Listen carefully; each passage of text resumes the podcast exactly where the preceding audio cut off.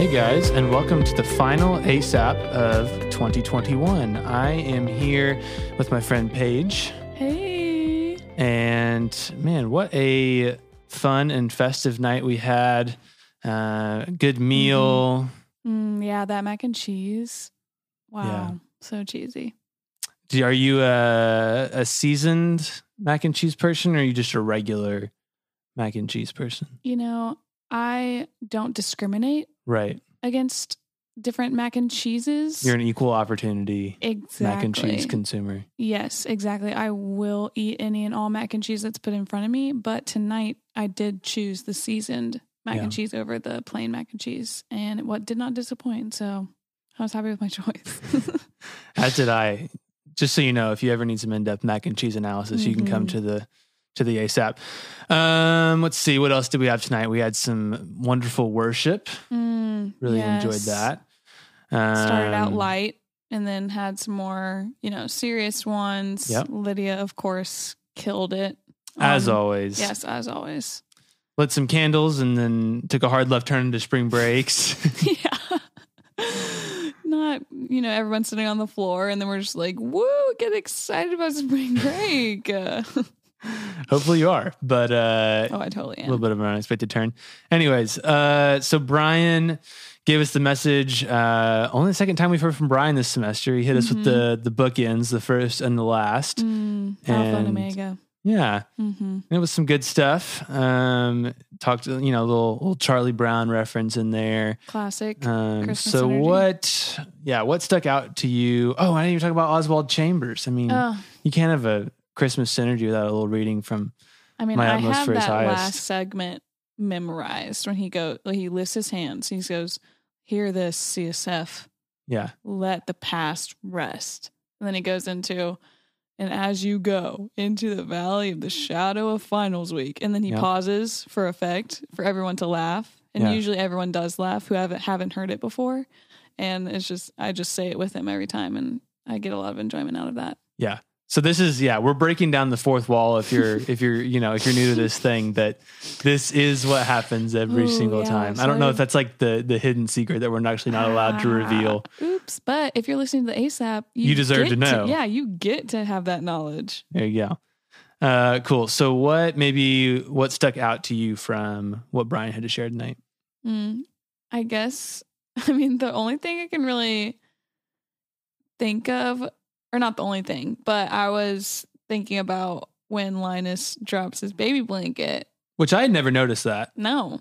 I mean, I, I'm not a like a every year Charlie Brown watcher. Neither am I.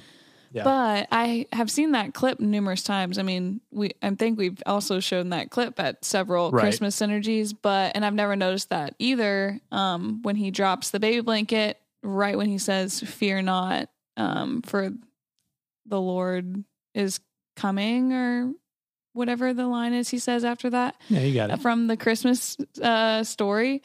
Um, but I thought it was funny because I too have slept with a baby blanket my entire life. Like to this day. I yeah. Wow. To this day, her name is Night Night. Wow. It's all good. I'll join you in this. I mean, I'm, I don't still have one, but I did. I definitely had a blankie. I mean, I think that you know, I think that's safe. I think most of us probably did, yeah. Yeah. I mean, or I am, do. right. I am 24. Today is actually my half birthday. So Happy, happy, happy Thank half birthday. Are you a half birthday person? no, but I just thought it was funny. Yeah. But yeah, I'm 24 and a half today. This was all for you. Still all sleep- the meal and the Yes. Oh my gosh. I feel so celebrated. yeah. So thank you everyone for coming to my birthday party. But yeah, the baby blanket thing, but also the meaning behind it of like, I don't need the security of this world. Yeah. I'm clinging on to Jesus. I didn't know Charlie Brown got that deep. Neither did I. And it made me think, I was like, is that intentional? I mean, intentional or not, it is a pretty cool thing to think about for our purposes and even just like tangibly, like, Mhm. what are the things that you're holding on to? What are the fears you're holding on to that you can Mhm. kind of, you know, what are the things that you're looking for to give you comfort that you can Mhm. let go of Mhm. um, because you know that Jesus is coming? I also appreciated how he just like zoomed out on like, yeah, that's what I was gonna. I think it's like a hot take to even, you know, use the not a hot take, but like it's just like probably unconventional for someone to even use the John uh, Yeah. account, like the you know to use John the one. traditional, Right. And it's not even the one that Linus uses in Charlie Brown. No, but it is helpful because I think that for those of us who have heard the Christmas story over and over again and kind of Mhm. zone out, I think it like makes you perk up a little more of like, oh, this is something different. Mhm. And so I think that there's just like these truths I think within like the Christian faith that we're just like so prone to forget. And I think one of Mhm. those is just that like Jesus was there in the beginning and how just mind boggling it is that the the God of our universe uh you know who like as Brian said can hold the entire universe in like the breadth of his hand Mhm. um I, I just did a visual like finger to thumb which isn't helpful at all Yeah, in no this one could see form of yeah anyways. It's like a finger gun though for you listeners. right. Uh just that that god decided to come and be with us hmm is just mind boggling i think that you kind of have to at least try. I mean and brian said it's hard to reference you know just to wrap your brain around it but to at least try you know to understand just the significance that like god came to earth. Like i don't think Mhm. it, that's kind of even difficult to process. Hmm I loved his calling out of like the TikTok theology, though. That Yeah. was, uh, I mean, you could hear a pin drop in that room you can tell he has a has a teenager in his house. Uh huh. Yeah, an up and coming teenager. But um, for anyone maybe that wasn't there that's listening or wants a refresher, Brian had was talking about how like there's a like there's a actual proof of the book of John being like thousands and thousands of years old. Like Yeah. they found like a very early manuscript of an exact verse that's exactly what we have in our Bibles today yeah that was on some parchment that they found. I'm forgetting the exact details, but basically he was saying like you know there's lots of reasons to not believe in God, not to believe in the Bible, but if one of the reasons that you're getting is the TikTok theology that the Bible isn't um has been changed over time or like people can add and take away from it whatever they want. He was like that's not really a solid argument. Like Yeah. you can't you can just pretty much throw that one out the window because there is actual evidence that this yeah book is thousands and thousands of years old and hasn't been changed. Like we have the very same words in our own Bible today from John. yeah And so then I, that's when he went into um, kind of the let's take a step back. And the beginning of John is just as much about Christmas as the story in Luke with the shepherds and the manger. The in the beginning, God, the word was God, um, is just as much the Christmas story. You know, Yeah. And I think it even in some ways like keeps us a little further from maybe like the commercialized Christmas and to just think Mhm. that we're celebrating a, a holiday that was invented by Hallmark, you know? Mhm. I think that's really easy to fall into. I think it's important to realize that we're celebrating something that, you know, Christians have celebrated from hundreds of years, which is just like the coming of Christ. Mhm. Um, I was even talking earlier today to some other staff members about how like one of the biggest things for me in 2021 has just been this idea of like like cultivating presence with God Mm. um, and just understanding like how to be more present to Him and understanding like He wants to meet me in every moment. And I think that's like one of the defining things of the Christmas narrative is that God demonstrates above all else that His desire is to be present with us in Mhm. coming, you know. Um, I love the word of like Emmanuel, God Mhm. with us. It's used so often in, you know, Christmas songs. And I feel like it's a word that we don't hear, you know, or a name for for God that we don't hear a lot throughout the rest of the year. But I just love that idea of like God wants to be with you. He wants to know you. Mhm. Um, I think that's if that's like one of the things that you can take away from the Christmas season and not get lost in all the the other, you know, things that grab for our attention this time of year Mhm. um, which is crazy that like it's about God coming to be present with us in a time where I think we're pulled in so many different directions, and it can be really difficult to be present. Yeah, because it's like start this New Year's resolution, like uh, go into the holidays and face all of your family drama. Like there's literally a million things that you could think about during the holidays, but and in even like in culture, like oh, uh, what am I going to put on my Christmas list? Like my grandparents are asking, or like all this stuff, and I feel like I like, what do I need? What am I lacking? Yeah, and I feel like even recently getting older, I you know today's my half birthday. Paige is becoming an adult. I just have realized like what I don't even know what to ask for. And not that I have everything by any means, but like I just don't, you know, it's not like when you're a kid and you're like, oh, I want this toy or Right. whatever. But I think that's given me space to really um, think about what I value and how, like, having Jesus really has been enough in Christmases of late. Like, Yeah. going into the Christmas season and truly wanting to focus on um the sa- greatest gift of like of salvation, which I feel like we've talked about that multiple times this past week around CSF of just like the greatest gift being salvation. Um and it's just made me like not even want to ask for anything because Yeah. I'm like I've already been given it all, which sounds cheesy, but like Yeah. it really is true. And if we allow ourselves to sit in that, I don't know, just makes materialism and like what Christmas has become almost like offensive Mm. because you're like, Ugh, people just don't see.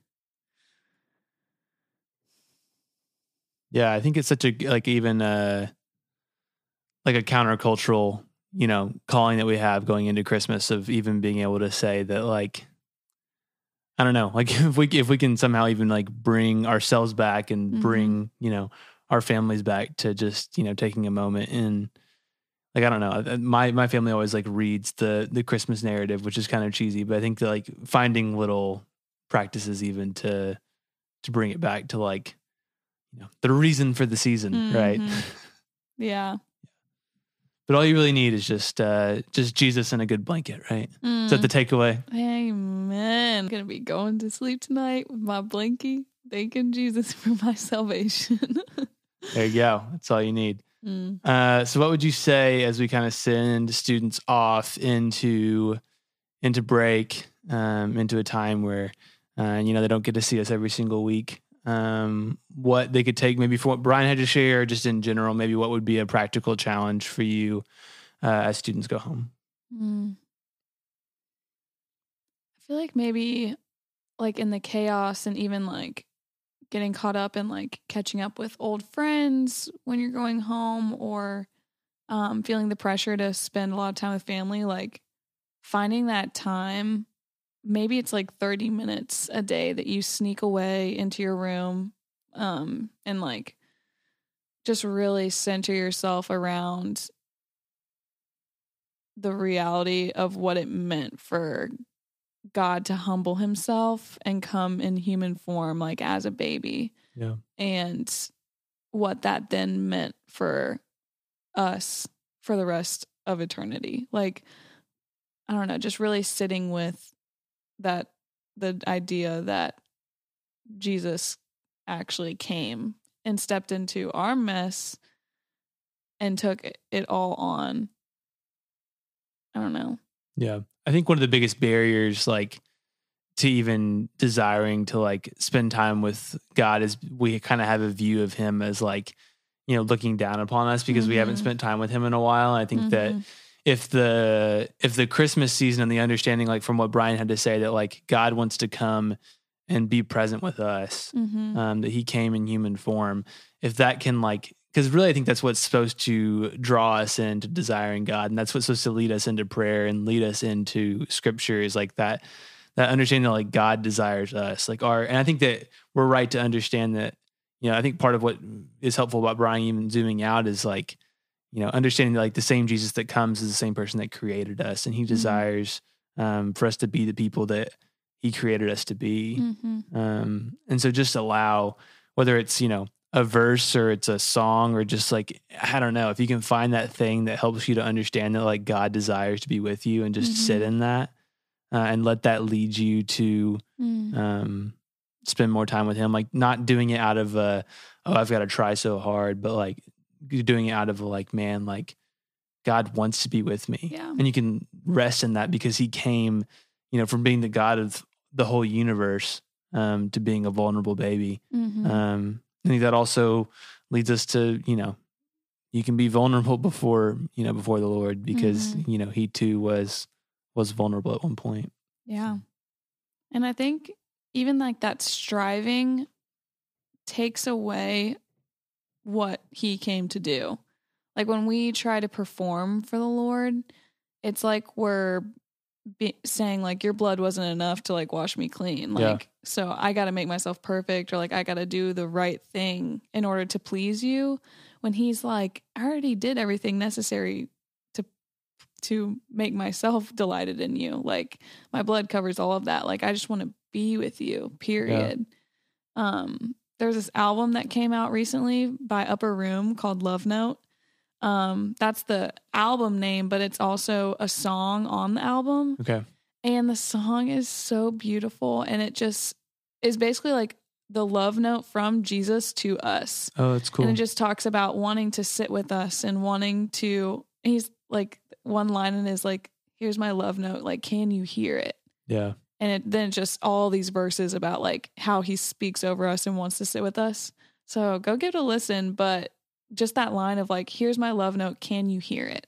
Mhm. Like, how are we putting ourselves before God to be able to even hear the love note Yeah. that he is writing to each of us personally and like entirely to all of creation. And like the most prominent love note was Jesus in the form of a baby. Yeah.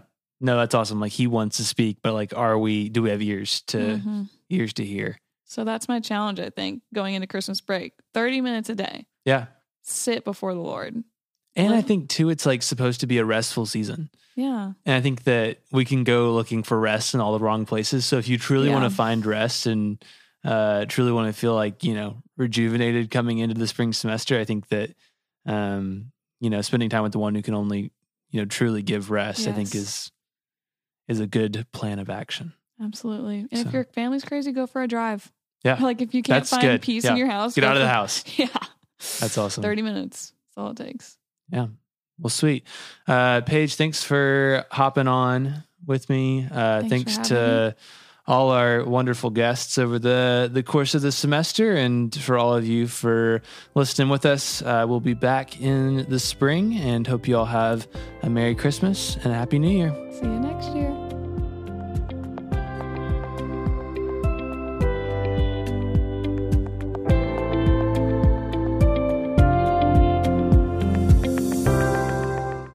Hello, hello. Uh, man, hey, good to see you guys. Uh, my name's David. I'm the pastor of students here. Uh, and I'm so excited about the Doubt Retreat. I hope you do sign up. And just to double down on that, guys, that it is for if you're struggling with doubt or if you have a friend or loved one who struggles with doubt and you just need some some equipping just to how to handle those conversations. It's for both sides. So it's a safe place to wrestle with big questions. I hope you guys sign up for that.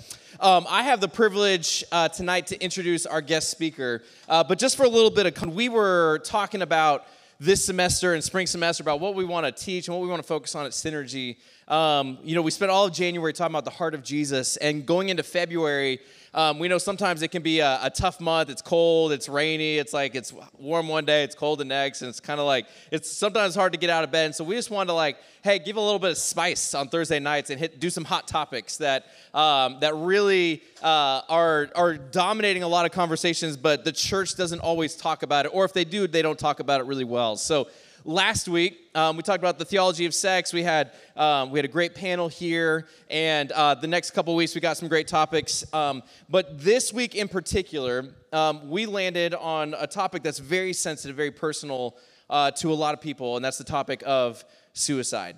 Um, and it's not really exciting to say like hey i can't wait to talk about suicide at synergy. And so it was even weird thinking about like how do we really like get like psyched up to come together to talk about something that's so hard and so hurtful. And like for many of you guys you've walked through this with family members but but the reality is i don't think i even have to convince you um, but on a college campus the rates of suicide are so high.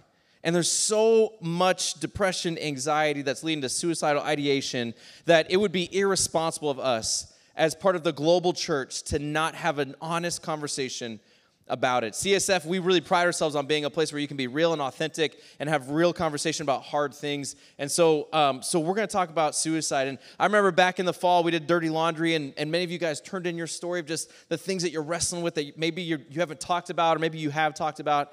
And just the, how many even responses we got dirty laundry of people who just, I'm struggling with depression or anxiety or suicidal ideation, or, or, or you're reeling from the effects of someone's suicide. It's like, man, if we can't talk about this honestly in this space, where, where are we going to talk about it? Where are we going to talk about it?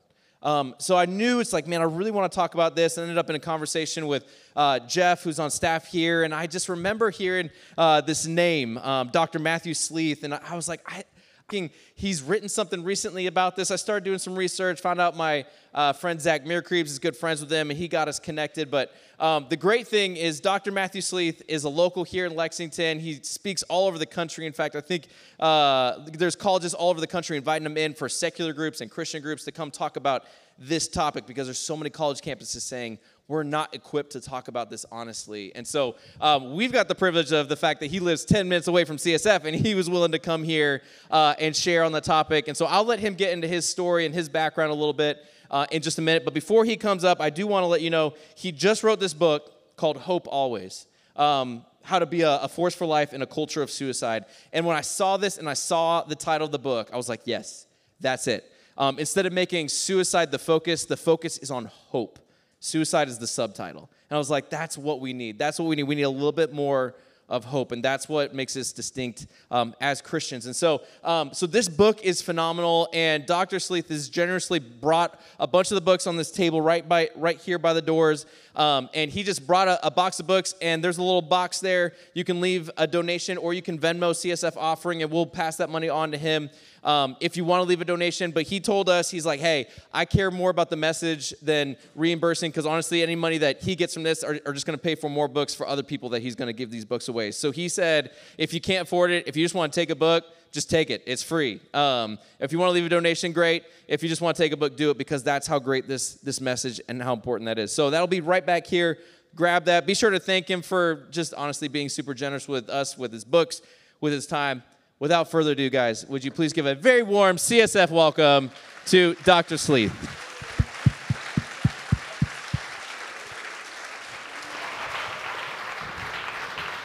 Thank you, David.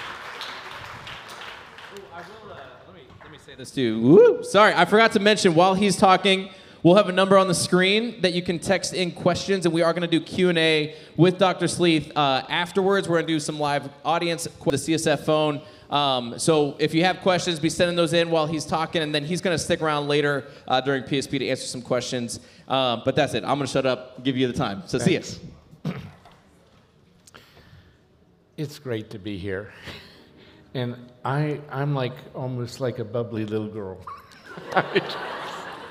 because almost always when I'm going to talk, I have to get on a jet. And um, and I was able to drive here. So it's very ex- exciting to me. And I owe a debt, and my family uh, does, uh, to this institution. Uh, my son went to medical school here and did a residency here. My daughter in law uh, uh, went to PA school here, and my son in law did an undergraduate degree here. So I'm familiar with the place. um, and I'm going to talk about this very difficult uh, subject. And I'm going to come at it from two different directions. I was introduced as Dr. Sleeth, and I'm not a theologian uh, per se. My doctorate is in medicine. And I was an emergency room physician and a director of a department and everything. And so I'm going to come at it from a medical background, but I'm also going to come at it from a Christian background. When I was 48 years old, uh, which is pretty late in life to do this, uh, something happened in my family and to me. I became a Christian, and then my wife, who was raised as a Jew, and then both of my children became Christians. So I am both literate in uh, Biblish and pagan. I'm bilingual. Um, and, and, and and frankly, suicide is a difficult topic, but working in an emergency room department kind of prepared me to give bad news. Um, I don't know if you know about it, but nobody likes a phone call from an ER doctor. you know, and once I had to call somebody and said, I've got bad news and really bad news. The bad news, and I said, Well, I looked at your labs and you've only got 48 hours to live. And they said, What's the really bad news? I said, I couldn't get a hold of you yesterday. So, anyways, if that joke fails, I'm leaving, okay? I, I, because there aren't a whole lot of. All right. Stay with me here. All right. So, I'm going to talk uh, first about the prevalence of suicide, and then I'm going to talk about what the Bible has to say about it. And then I'm going to tackle a question which comes up for many, many people uh, who've been raised in you know, different faith backgrounds Is suicide an unforgivable sin? And then I'm going to talk about what has the church been doing and what should we be doing. So, first of all, show of hands. Raise your hand if you have lost uh, a friend or a family member to suicide or drug overdose. Raise your hands. So every look around and see, you know, how many hands up. There's a lot.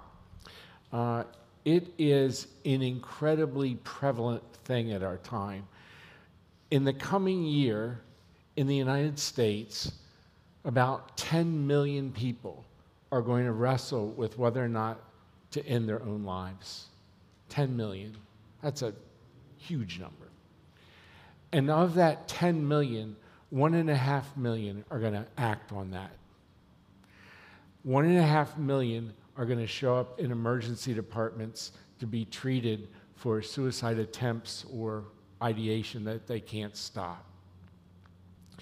Um, so it's, it's incredibly, incredibly prevalent. And, uh, you know, to, give, to put some numbers around that, for every murder you hear about, there's two and a half times more suicides. Are about um, two, uh, where's, where's my stats here? I'm not great with numbers, but okay, so women are twice as likely to try, and men are about four times as likely to die by suicide. And part of that is that men are more often reaching for firearms, which uh, it's, it's uh, much deadlier uh, than other things. Um, and the demographics around suicide have really been changing over time. Uh, just uh, 10 years ago, uh, I would have been the demographic, uh, somebody, you know, in 60s to 70s, a male would have been the most likely to commit suicide. And that's still true, but that's changing really, really rapidly.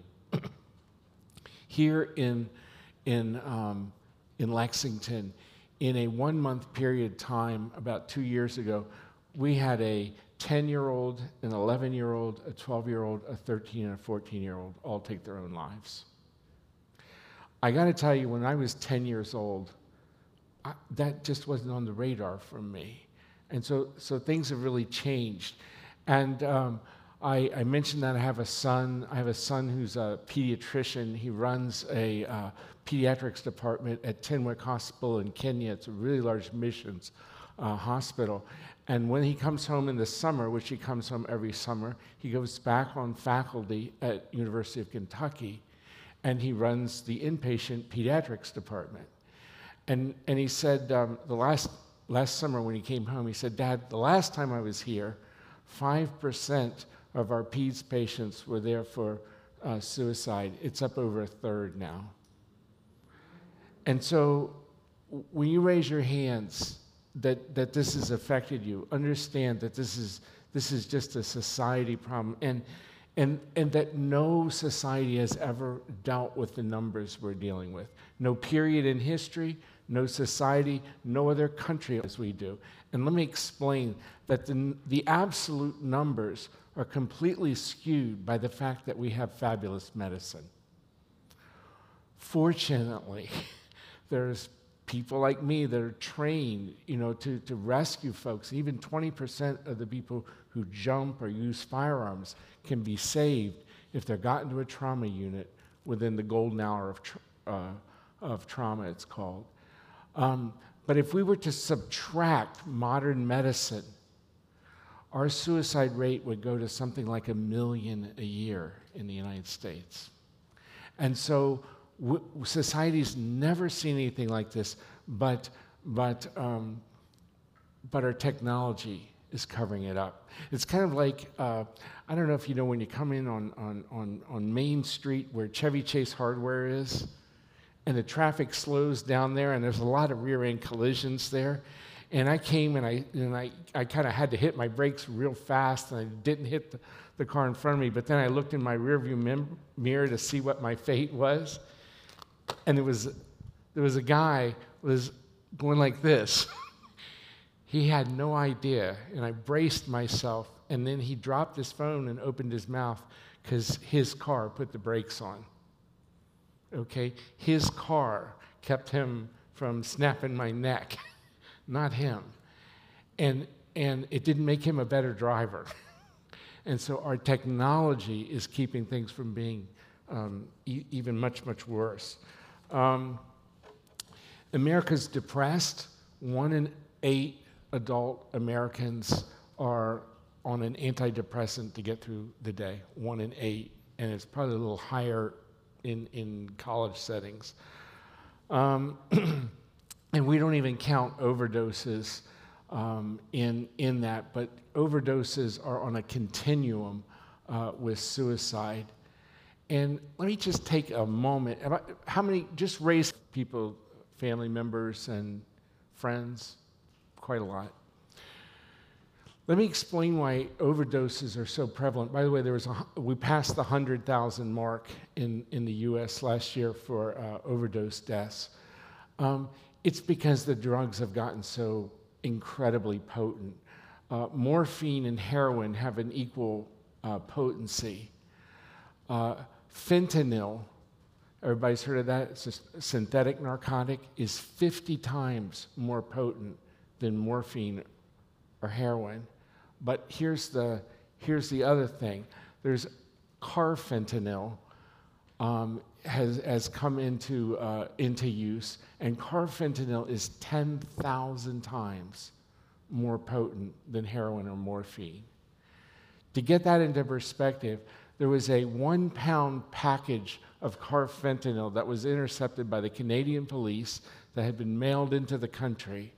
That represented a lethal dose for every single person in Canada. When you take drugs, unless they come from a pharmacy, you're playing Russian roulette today. I, I, I hey, I was pretty good chemistry student and everything, um, but I would be loath to want to have to dilute something that powerful and, and, use it. And, and it's a guy named Raul doing it. I should, that's it's some guy you don't know or gal in a garage doing it. You get a picture, okay? Raul's a great guy. He would never do that. um, that's terrible. Uh, all right. Digging myself further into the hole. So, what's going on in America? For the last three decades, America has spent a lot of money trying to fix this problem that secular health experts have told us to do. We've made access to uh, uh, uh, therapists through phones available. We've uh, have more screening for this. Uh, more and more and more people are on antidepressants. Uh, there's 1 800 273 TALK. Anybody can call in the United States and get help with a suicidal ideation. And yet, every single year, the rate goes up by about 2%. And the experts tell us we should do more of the same thing. What did Albert Einstein say that that was? Craziness. Doing more and more of the same thing, expecting a different result. Uh, so, what does the Bible have to say about this? By the way, how many of you have ever heard a sermon on suicide? About five. Okay. So, um, the Bible actually, I believe, tells us where suicide comes from. Suicide is unique to human beings. There is no other animal on this planet that commits suicide. There has never once been a zebra that woke up and said, Excuse me, a zebra. I have kids that live in Africa, I got to pronounce it right. There's never been a zebra that woke up one morning and said, To heck with it, I'm not going to run from the lion today. It's only humans. And people have tried to come up with an animal model for it, but it doesn't exist. Why is that? Because you and I, no matter what anybody tells you, are a, a connection of mind, body, and soul. Animals have minds and they have bodies, but they don't have a soul. Um, and, and, and when we open the Bible, they're on Adam and Eve, and they're in the setting of paradise. And I don't think there's any poison ivy. I don't think there's any chiggers. I don't think there's any mosquitoes bothering them. It's paradise. And in that setting, they were told they could eat from anything except for the tree of knowledge of good and evil. And God said that it, when you do that, you will surely die. You will be committing suicide. You'll be putting a gun to your head. You'll be tying a knot in the noose. And what did Adam and Eve do? They stepped over the brink. And um, lots of people think this is a fairy tale, they think it's mythology. There's no other book on the planet that tells where suicide comes from. And here it is on the first page of the Bible. And so, um, and there's somebody pushing them over. Who is telling them it'll be okay if they kill themselves? Satan. Yeah. Um, and I, I just, um, and, and, and, so Satan is, is, if you follow Satan throughout Scripture, every time he shows up, practically, he's trying to get somebody to kill themselves. When he, in the book of Job, Satan is trying to get Job to commit suicide. Curse God and die is the poetry of Job for commit suicide. You don't curse God and your heart stops. Satan is trying to get Job to commit suicide. And um, if, if you think about it, even when Satan and Jesus interact, one of the things that Satan tries to get Jesus to do is what? Jump off the, jump off the tower, commit suicide. It'll be okay. When Satan enters into Judas, Judas betrays the Lord and commits suicide. This is Satan's MO, if you will. It, it, it's the way he does business. And, um, and Jesus reduces all into one line. In John 10 10, Jesus says, The thief comes only to steal and kill and destroy. I came that they might have life and have it more abundantly. So there's this battle that's gone on since the first page and that's what we're seeing happening in our society right now. Um, and uh, I want you, if you, if you get nothing else from tonight, to understand that if you ever hear a voice telling you to kill yourself, if you ever have these thoughts that the world would be better off without you or you would be better off dead, that's Satan talking to you. That is never Jesus Christ. Jesus Christ died so that you would live. Um, and by the way, it doesn't, it doesn't mean that God doesn't love you if you think about suicide. It, do, it doesn't mean that Christians are immune to this, by the way. Because it's very interesting that if you go through the Bible and you look at what happens when people feel like they want to die, and there's all kinds of people in Scripture who say, I want to die, I've had enough. But when they address that to the Lord, something else happens. Moses says, I don't want to live anymore. I want to die, God. And God comes and he ministers to Moses. Elijah says, I don't want to live anymore. I want to die. And God comes, but he addresses that to the Lord. And the Lord comes and he ministers to Elijah. And he does the, this, the same thing uh, with David and Jonah and so on. Even Jesus Christ said, My soul is weary unto death. They address that pain and that suffering and that feeling of loneliness to the Lord. Being a Christian isn't all about having an easy ride. There will be tough days, Jesus said. He guarantees it. And to know that Christianity is real and strong, um, you have to know that it can take on things like this. Um, by the way, Christians are not immune to suicide, but they, a committed Christian is about six to eight times less likely to take their life than an atheist.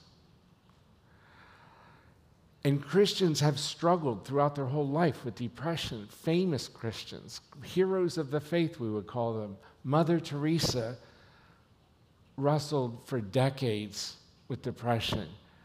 Anybody here uh, know, the, uh, know the name Charles Spurgeon? Ever heard that? It's called the Prince of Preachers. Um, just spectacular um, uh, preacher, evangelist in, in London. And, uh, but, he, but he suffered with depression over and over again. And yet he, he conquered it with, with Christ's help. Henry Nouwen, same thing. C.S. Lewis, anybody ever read C.S. Lewis? Really struggled with depression for a couple of years. Um, and so it doesn't mean that as a Christian you're immune to it, but it means you've got a power source other people don't have um, necessarily. And let's let me just um, tackle the is is uh, suicide the unforgivable sin. Anybody raised with that theology or heard that as you grew up? It's, it's particularly common in the Catholic Church, and I want to defend the Catholic Church for a moment. the Catholic Church um, has done a better job over the last 2,000 years of preventing suicide than we do in this country with a $3.8 trillion healthcare budget. Um, uh, and, and, and they looked, do you not know that you are God's temple and that God's Spirit dwells within you? If anyone destroys God's temple, God will destroy him. For God's temple is holy, and you are that temple. And so there's lines like that, and that thou shalt not kill, and it could have in parentheses thyself behind it, and, and that's a commandment. And, and so there's that on one side. But I think to rightly divide the Word of God, you got to know the other side of, of these things. And, and I think there's great hope um, that, that people can become overwhelmed and they cannot think straight and that they're not held accountable for that. Um, and I'm going to read a, a, line of hope here uh, from Romans 8. This is Paul speaking. For I am sure that neither death, nor life, nor angels, nor rulers, nor things present, nor things to come, nor powers, nor height, nor depth, nor anything else in all creation will be able to separate us from the love of God in Christ Jesus our Lord. Please, somebody say amen. Amen. amen. Yeah. Thank you. I believe that if somebody placed their trust in Christ in this lifetime, that suicide is forgiven. Um, but but it's a, nonetheless, it's a very serious uh, step, and it is a sin. Uh, but that doesn't mean that, that Christ can't forgive or that Christ's death on the cross didn't cover every single sin you can think of. But you have to have put your hope in Christ uh, in order for that to work. so, why don't Christians commit suicide at the same rate of atheists? They think about it the same, by the way. There's been studies about this. It crosses my mind the same as it does in atheists. Um, why don't they? Well, it, when I wrote Hope Always, I wanted to get to the hope part. And i have been telling you the heavy part. Um, is why, why is it that Christians are able to make it through? Why is it that Henry Nouwen and C.S. Lewis and, and Mother Teresa were able to make it through those dark nights of the soul?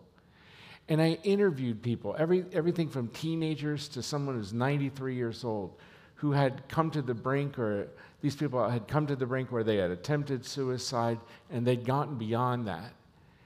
And the number one thing that they answered um, was fear of what would happen afterwards, fear of the Lord.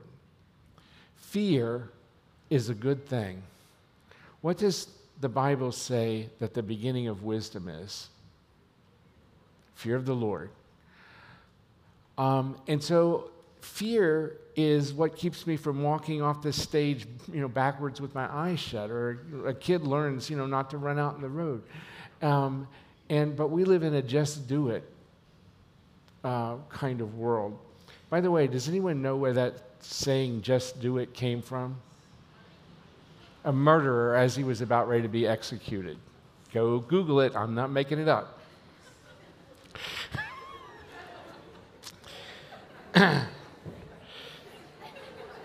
Okay.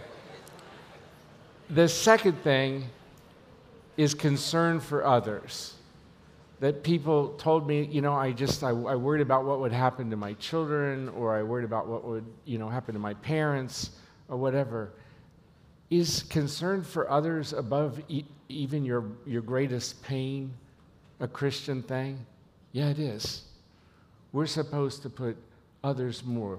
As, as we grow in our faith, we become less and Christ becomes more. And, and so that was another thing um, uh, that I found. So the question is what has the church been doing? Um, I preached at Southeast uh, Christian Church on this. And when I asked the question, how many of you have ever heard a sermon on suicide? If, have you all seen that place from the highway at uh, you can probably see it from space or whatever, you know. And in looking around in there, nobody's hand went up. The church has been quiet about this, but I don't think we can anymore. And for me, the hope is that you folks in here and me and the churches that we can belong to can begin to trumpet life. Life as something worth fighting for, life as something worth encouraging in others, um, etc. And we live in a really strange time. It's a really hard time. I sometimes, I shouldn't say this, but sometimes I'm glad I'm an old man. Because sometimes it scares me what's coming up. Does it scare you? Oh, the optimism of youth. I'm telling you. Um, and uh, I, am afraid that suicide will become normalized if we don't fight it. Um, I wrote a editorial for the Lexington Herald, an op-ed piece about suicide. And I wrote the following line. Society can continue to try and prevent suicide by doing more of what is not working. But I believe it is time to start allowing things like faith, God, love, and even the concept of suicide as a moral wrong back into our approach to suicide prevention. Here's what the editor of the Lexington Herald, not to mention names, but wrote back just read through the op ed. The only problem is at the end where he brings up suicide as a moral wrong. That is an extremely complicated concept that will require another essay to explain, and they wouldn't publish it unless I took that off. A time where a newspaper can't say that suicide is wrong, or in an opinion piece, I can't say it. Where is the suicide is wrong and Christ is life going to come from? It's going to come from here, from you and me. Can I get another amen? Okay. So, um, please take the books. I really don't care if you leave money. You just take them, um, and and and I, and I want you to know that people around you are struggling with this, and there's a there's a few people in here that are struggling with this as an issue right now. Please know that God has a plan for your life. That you may feel lonely, that it may seem crazy and insurmountable but God loves you and He has a plan, and you have to reach out to other people and you have to get help. Sometimes you need professional help, sometimes you need medicines, but you need prayer too, and you need brothers and sisters so, to support you. So I wanted to leave time for questions. David, have I got enough time here? We oh, we got plenty. because my favorite thing to do in the whole world is Q&A at colleges. Yes. I would pay to come and do this part, okay? And I don't a- answer snarky questions, but if you're looking for anything real, I- I'm your guy and I will answer you honestly um, unless I can't for some reason. Um, Okay. Yeah, uh, we've got a few in here. So we're also, uh, Jess is going to walk around, and if you have any questions you want to ask live, uh, we'll kind of alternate. We'll do a, a text question, then we'll throw it to the crowd, and we'll kind of alternate a little bit. We got a few here. Um, so we'll kick it off with this one. Out of um, out of all of, out of all of the topics that you could have chosen to write on, um, what initially caused you to focus your research and all your time on the topic of suicide? The Lord told me to. um, really, the Lord just kept, uh, you know, I've had friends, suicide, I've worked in it, um, and it just keeps getting worse and worse and worse. And the church hasn't really gotten involved in it yet. And I think God pushes me to write about things that are in Scripture, but the church is maybe lagging behind on. This isn't the, oh, this isn't the only topic I, I write about. Um, but, but I really was hesitant. And so I read all the secular books I could, you know, not all, but probably about 15 secular books on this. And I read about 15 uh, um, books from a Christian perspective. And I still didn't want to do this. Eh, there's, there's lots of books about it. And then I do, you know, for me, scripture and the Bible is everything. And I said, Lord, if you want me, if you really absolutely want me to do this, uh, you show me something in scripture that isn't in any of those books. None of them mentioned Adam and Eve, not a single one. And, and so I realized that the, you know, we weren't grasping where it all started. Um, so that's, that's the answer. Yep, and and I'm gonna piggyback on this question because I I listened to a podcast. You did an interview with Annie F. Downs, um, who's great. A lot of people read and listen to her around, and, and uh, it's phenomenal. So if you want some follow up, go go find this uh, this podcast. But one of the things you said um, about one of the reasons was uh, when you Googled what does God think about, Yeah. and there was a question that was texted in here. So I'll read the question and I'll let you kind of go from there. But um, let's see if I can find it. Uh, would you say that Jesus committed suicide by dying on the cross? Uh, while he didn't crucify himself, it's clear that he knew he needed to die, and he willingly let himself die. If someone straps a rock to their ankle, jumps in a lake, and they knew they would drown, that's suicide. Jesus knew that he was putting himself in a situation to die. So once again, could this be considered suicide? Yeah. If, if somebody ran in here with a gun and pointed at her, I'm going to jump in between them. I'm not committing suicide. I want to live, but even greater is the. Um, so I, I'll, I'll give you, I'll, I'll give you this example. I, I was on the phone with my son, and you know he's he's in Kenya. They don't have the same resources that we have here, but he's he's got a 75 bed NICU and everything, and they're getting hit by COVID. And I, I don't know. This is like a year ago, and all the government hospitals just shut down. They go on strike. Um, and I said, Have you ever thought you're going to get, you know, so overwhelmed that, you know, you're, you're, he said, Dad, I'd rather die and have people know what a Christian is than desert. So I, I don't, I think that, and, and in this book, I give a definition of suicide, which is quite, I think, sophisticated. Ha ha ha, bragging about myself. But, um, where I say that suicide, it's like with the person that's jumped, that jumped off the top of the World Trade Center, 9 11, they weren't committing suicide. They, their intent, it was die this way or that way. Um, if, if they could have in any way been beamed out of that, they would have. And so intent is what the Lord looks at. He looks at our hearts. That's good. That's good. Uh, let's throw it to the crowd. Uh, Jess has the microphone over here. Uh, anybody want to ask a question from the audience? Hello? Okay, just making sure it's on. Hi. Hi. Um, how would you like improve suicide prevention and what's wrong with it?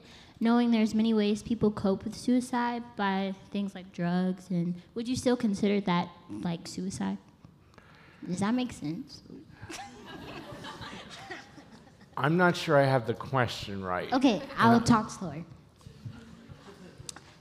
Earlier, you said something about suicide prevention and like how that road can also be very, like you know, and like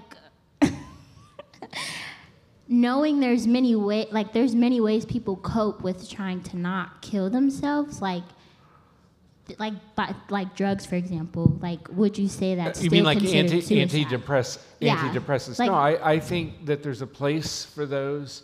I think all good things come from the Lord. Um, and, and I think, you know, medicines that save babies and treat cancer are, are, are from the Lord.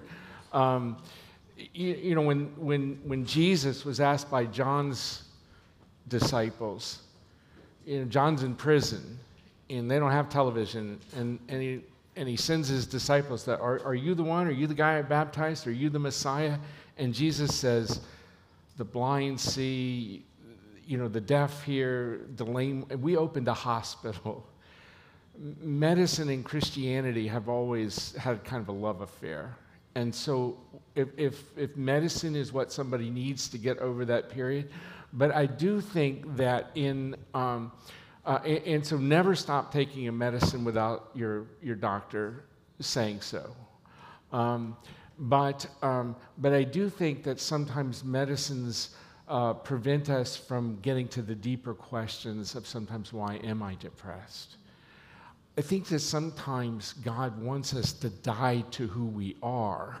That's, that's way different than kill ourselves. When I became a Christian, there was just all kinds of stuff that, that God didn't want in my life anymore. Um, and, and so sometimes I do think we reach for pills too fast so we don't have to think about things. But if somebody's at the point of suicide, that's a dangerous place. You do whatever you can to get over that crisis, and then you tackle some of those big questions. That's good. thanks Um, somewhat similar to this, like how can I get better at connecting to people that have suicidal thoughts, even though I don't think or relate in that way? And I'll just kind of add a second question because there's a few about these. Even just initial reactions, if a friend comes to you and says, "Hey, this is something I'm thinking," any advice you would give to them to say, how do you respond in those moments? Absolutely. The first thing you ha- have to do, it's like if I tell you you have a he- uh, I have a headache. The dumbest thing you can say to me is, "Oh no, you don't really." okay, um, and uh, I got asked a question earlier before we started. I, I said people don't understand medicine, but they under everybody has a PhD in attitude. And, and so they know whether you have a good attitude or a, a bad attitude. And I think if somebody is saying, I'm having trouble or I'm struggling or life isn't worth living, the first thing you do is respect what's behind that. And you say, wow, that sounds serious, because that is serious. Tell me something more, or you know, tell me what's going on. Because one of the thing, one of the reasons I think people, so many people are, are grappling with this is they feel isolated. They don't have, they don't have, you know, friends. Um, they, they don't have connections that they can count on. And, and so I think the, the first thing you have to do is say, that's, that sounds serious. Tell me more about it.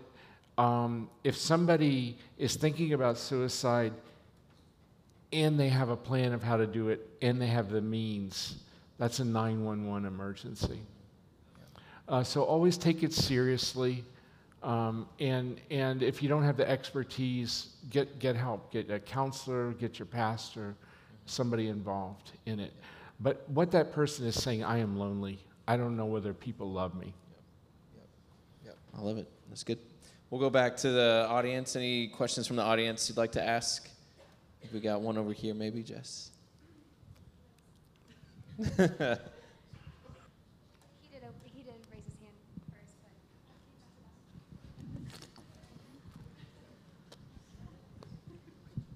but. Okay, so um, I wrote this down, so it's going to come straight off a script. But um, I know that as Christians, we believe that God has a plan for all things. Uh, to address this point, how would you respond to a Christian who's asking about how someone's suicide can fit into God's plan?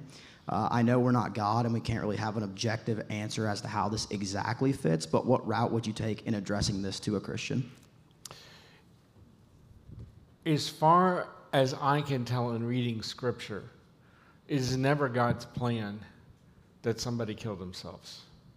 I can, and, and I'm, I, I said I'm going to be totally 100% honest. I can only think of one legitimate reason to kill yourself, and that is that I know that I'm going to do harm and I can't stop myself.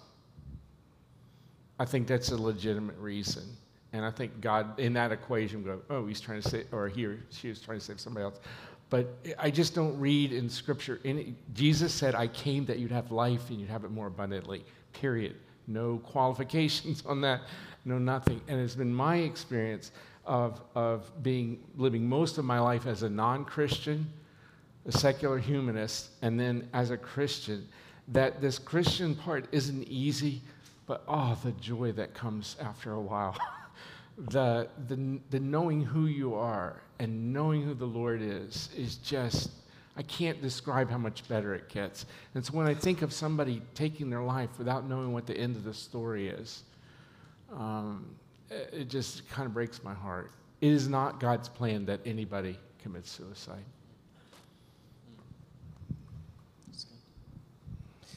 All right, I got um, several questions about um, the experience of many in here after the suicide of a loved one, um, both coping with it, understanding it. There were some questions about even just forgiving uh, the person who you loved, that they a little bit of resentment or anger that they made this decision, but just a lot of, and even some of the some questions about how, even just advice not, not blaming yourself for the suicide of a loved one.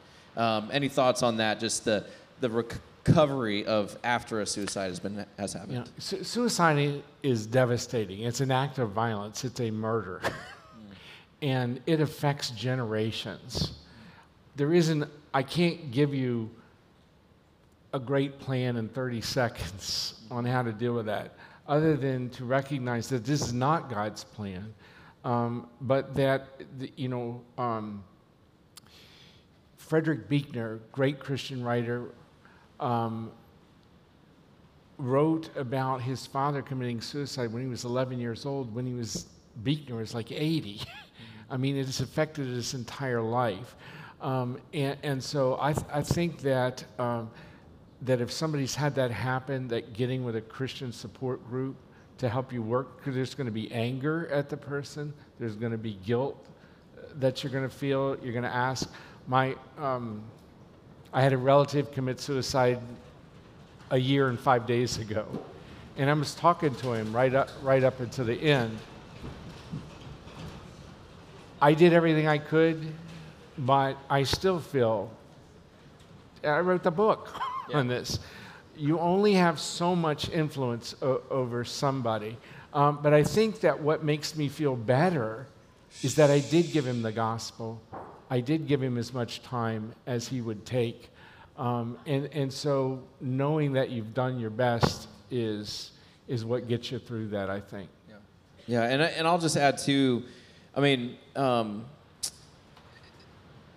I've been to professional counseling. I have many friends on staff who've been professional counseling. I think there's always an opportunity here where um, if you're struggling, whether either with suicidal ideation or the death of a loved one, um, just remember you're not meant to suffer alone. We're not meant community. It's literally why we exist as a ministry to provide godly friendships to walk through some of these hard things together. And and uh, oftentimes you may bring something that's really heavy to a friend and and as a friend you say, I don't know how to I don't know how to help, but listening really well and then also helping them find professional help that can walk you through this stuff. And so we we I just I always want to bring that up every once in a while here at, at CSF that and re- release any stigma behind counseling that might exist still. I, I, I think it's less than it used to be, but I just I don't want you to hold back on if you are struggling. Like let's get you together with someone who can talk. We will be here and we'll talk with you and we'll work with you. But sometimes it's very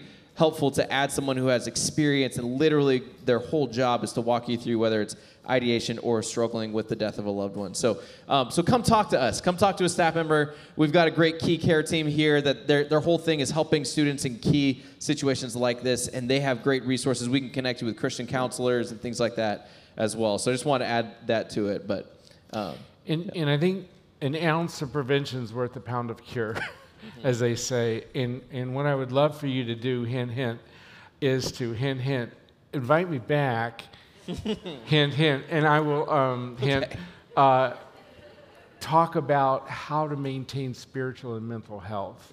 Because it, it's, it's much better to keep yourself from getting into that place. Um, uh, that's good. hint, hint. Yes. Oh. Hint received. Okay. Send it. Um, let's do one more from the audience. We got time for one more, and then we will have some. Dr. Sleeth's going to be in the library afterwards, and we can do some more questions as well. So, yes. How do we keep the topic of suicide and suicidal thoughts an open conversation? Uh, I think this is the beginning. I, I am so thrilled that you, you guys, as a ministry, uh, grappled with this. You are at the leading edge. There's just, there's, there's, um, and, and so I think, I think you have to ask, and I think we have to get into each other's lives. I, I think we have to Peter eat with each other and pray with each other and get into each other's lives, and, um, and so that people don't get so desperate and feel alone. Um, and, and so, and, and to understand the Lord knows everything that you, you've struggled with. Christ, Christ has been here, He's been in that place, and, and this to turn to that power source. But that power source exists in community, it exists in fellowship. You can't do this alone. That's so good. Uh, well, we're gonna end it there. But as as Dr. Sleeth said, this is the start of a conversation. This doesn't have to be the only conversation. And so, um, as we're gonna transition into some worship time, I want to let you know that our prayer team is gonna be in the house in the library right there. We also have staff around the room with lanyards uh, that would love to uh, pray with you. They're gonna be around. Um, again, if you're wrestling with something, don't leave tonight without talking to somebody. Like this is it's literally why we come here every week is just to have a place where we can have honest conversations about hard things. And so the prayer team would love to pray with you. Our staff would love to pray with you, encourage you.